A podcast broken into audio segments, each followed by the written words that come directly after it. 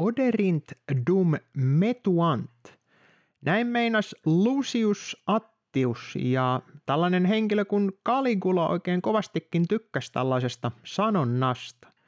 Näin vapaasti kääntäen se tarkoittaa, että vihatkoon kunhan pelkäävät. Erimielisyys ahdistaa yhden totuuden kansaa, kirjoittaa Saska Saarikoski Hyysärin kolumnissaan.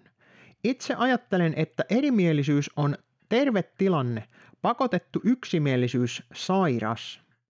Näin meinaa siis mies, joka työkseen määrittää sitä, että mitä mieltä kansalaisten pitäisi olla mistäkin asiasta.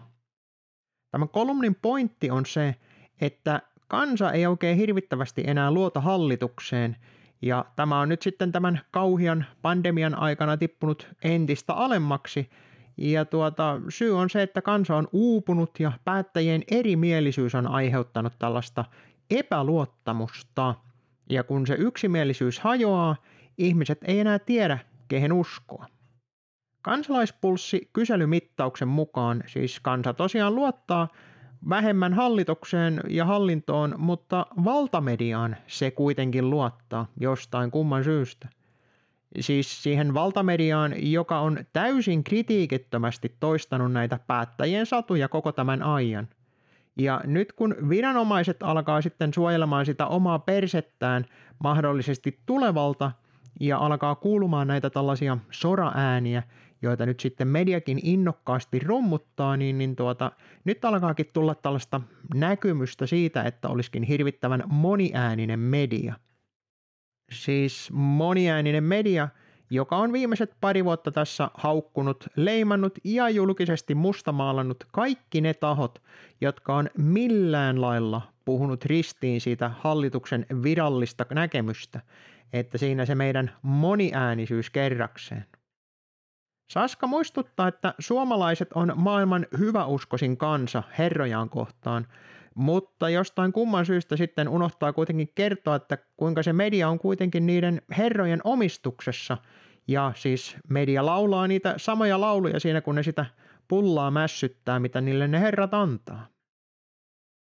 Suomessa on yksi virallinen tarina – mutta ei sitä kyllä mikään viranomaiset tai poliitikot määrää. Se on aivan johonkin muualla se, mikä sen määrittää.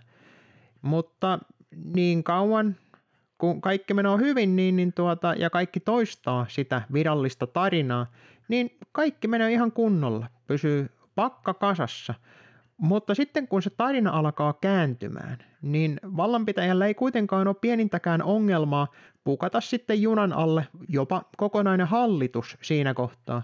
Ja tietysti ne ylimmät virkamiehet ja tiettyjä asiantuntijoita, koska kaikki nämä tahothan voidaan vaihtaa aivan niin kuin vaipat silloin, kun on sille tarvesta. Suora lainaus Saskan tekstistä – itse ajattelen, että erimielisyys on terve tilanne, pakotettu yksimielisyys sairas. En pääse yli sitä, miten suhtautuminen mediaan on muuttunut liki 40 työvuoteni aikana. Mitä monipuolisemmaksi ja laadukkaammaksi media on tullut, sitä enemmän sitä on haukuttu. Joo, kyllä, varmasti. Näinhän se pitää paikkansa, että pakotettu yksimielisyys, se on sairasta.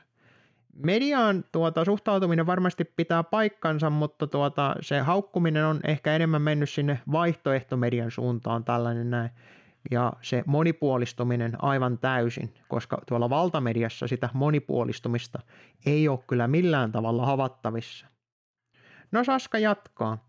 Tammikuun alussa julkaistussa Dagens Nyheter-lehdessä lehden kyselyssä 60 ruotsalaisesta katsoi, että toimittajien mielipiteet ja poliittiset käsitykset vaikuttavat heidän uutistyöhönsä. Epäluuloisimpia olivat oikeistolaiset. Näitä epäluuloja on lietsytty viime vuosina Suomessakin. Jos media kertoo jotain ikävää, kyse on median puolueellisuudesta. Kun ikäviä asioita kerrotaan vastapuolesta, media toimii asiallisesti. Takavuosina median kimpussa olevat vasemmistolaiset, Springer ja Erkko porvarien verkko, nyt kovimmin huutavat oikeistopopulistit – niin no, kansat edelleenkin tunnistaa sen propagandan sillä tyylillä, että kun se on sen kanssa samaa mieltä, niin se on totta, ja kun se on eri mieltä, niin se on propagandaa. Joten kun eri ideologioita puolustavat ja ajavat lehdet saa siis palautetta, niin ne saa aina sitä siltä vastapuolelta, mihinkä leiriin ne nyt sitten sattuukaan kuulumaan.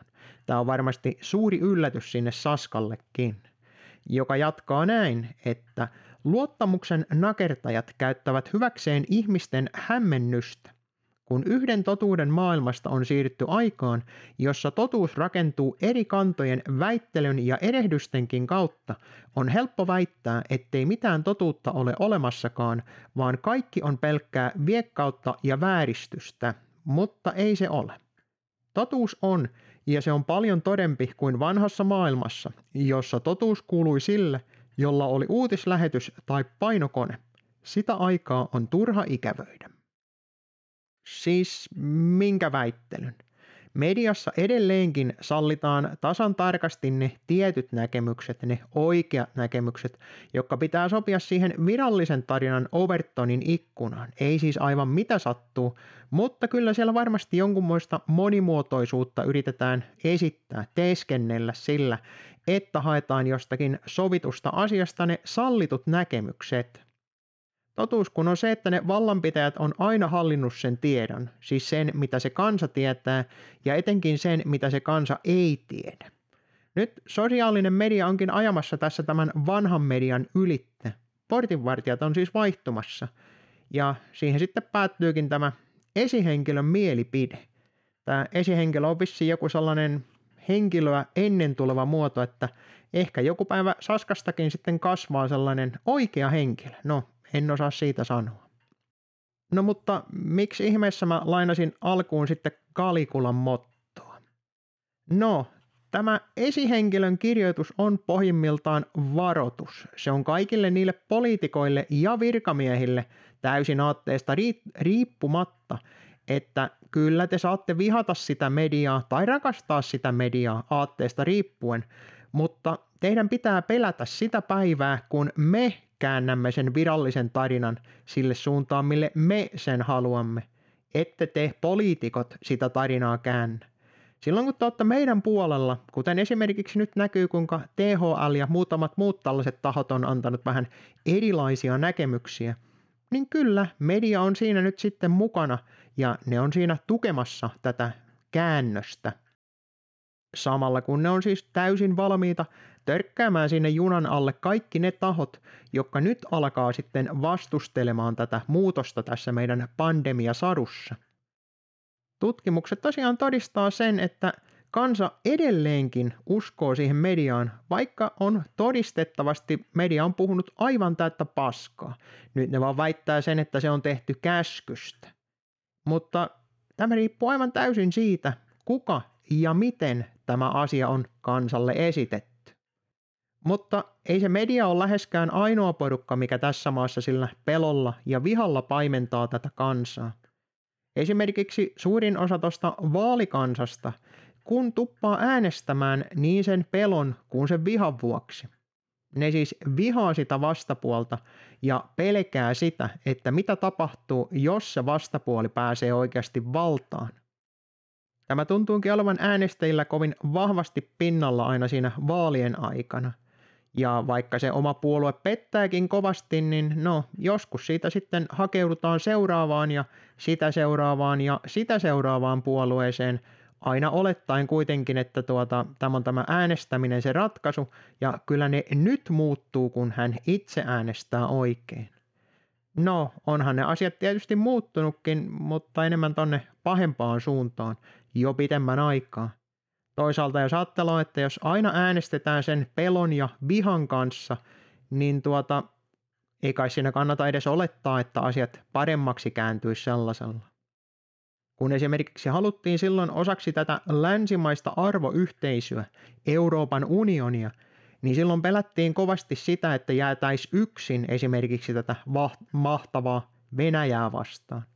Tietysti tälläkin hetkellä se ainut syy, minkä takia ihmiset tuntuu tuota NATOa kannattavan, on joko se pelko tai viha sitä tuota Venäjää kohtaan. NATOahan tietysti rakastetaan, vaikka tiedetäänkin, että mitä kaikkiaan on tässä vuosien aikana tehneet, paitsi etteihän sitä kansalle ole kerrottu, vaikka se on täysin julkista tietoa, mitä kaikkia ne ovat tehneet. Mutta ei siinä. Eri puolueet, ne osaa kyllä loistavasti tämän pelottelun ja vihan lietsonnan. Esimerkiksi tätä ilmastohumppaa kun katsoo, niin, niin tuota, se pelottelu on ehkä muuttunut jo vähän vihaksi. Ja sen takia tuolla kadulla nyt sitten huutaa ja mettelöi sellainen nuorisojoukko rikkoen niitä lakia, koska niille on saatu se viha sinne pintaan. Tietysti tätä konvoita voi sanoa, että siinä on vähän samanlaista hommaa. Jengi on kyrpiintynyt tuohon vallanpitäjien menoon. Nyt siis onkin, että vallanpitäjät koittaa varmistaa, että ihmiset vihaa sitä vastapuolta. Ja jos se viha nyt ei sitten kohdistu oikein, niin no se riittää, että ne pelkää sitä vallanpitäjää. Tietysti tällainen tuntematon uhka ja sen pelottelu, niin se on oikein hyvä konsti, koska se antaa rajattoman vallan. Se ei ole minkäänlaista loppua ole tiedossa, koska kukaan ei oikein tiedä mikä se on. Siihen nähden tollainen tuntematon uhka on tietysti paljon parempi kuin se herran pelko tai minkä tahon nyt sitten onkaan pelko. Koska jos se on tollainen henkilöitynyt tai nähtävissä kosketettavissa oleva asia, jota pelätään, niin siihen tulee aina vastaan se päivä, kun se kansa rohkaistuu. Se ei enää pelkääkään sitä. Ja se on sille vallanpitäjälle hyvin hankala paikka, kun se kansa suuttuu eikä enää pelkää sitä vallanpitäjää. Siihen on kovin moni näistä tyrannioista vuosien aikana kaatunut. Otetaan loppuun vielä lainaus Saskan avauksesta tuolla Twitterissä tälle omalle artikkelilleen. Median uskottavuuden nakertaminen on harkittu strategia, jossa eturivissä olivat aiemmin vasemmistolaiset nyt oikeisto. Mutta ei hätää, Media vastaa haasteeseen kovalla työllä ja parantamalla laatua. Siis minkä laatua? Propagandan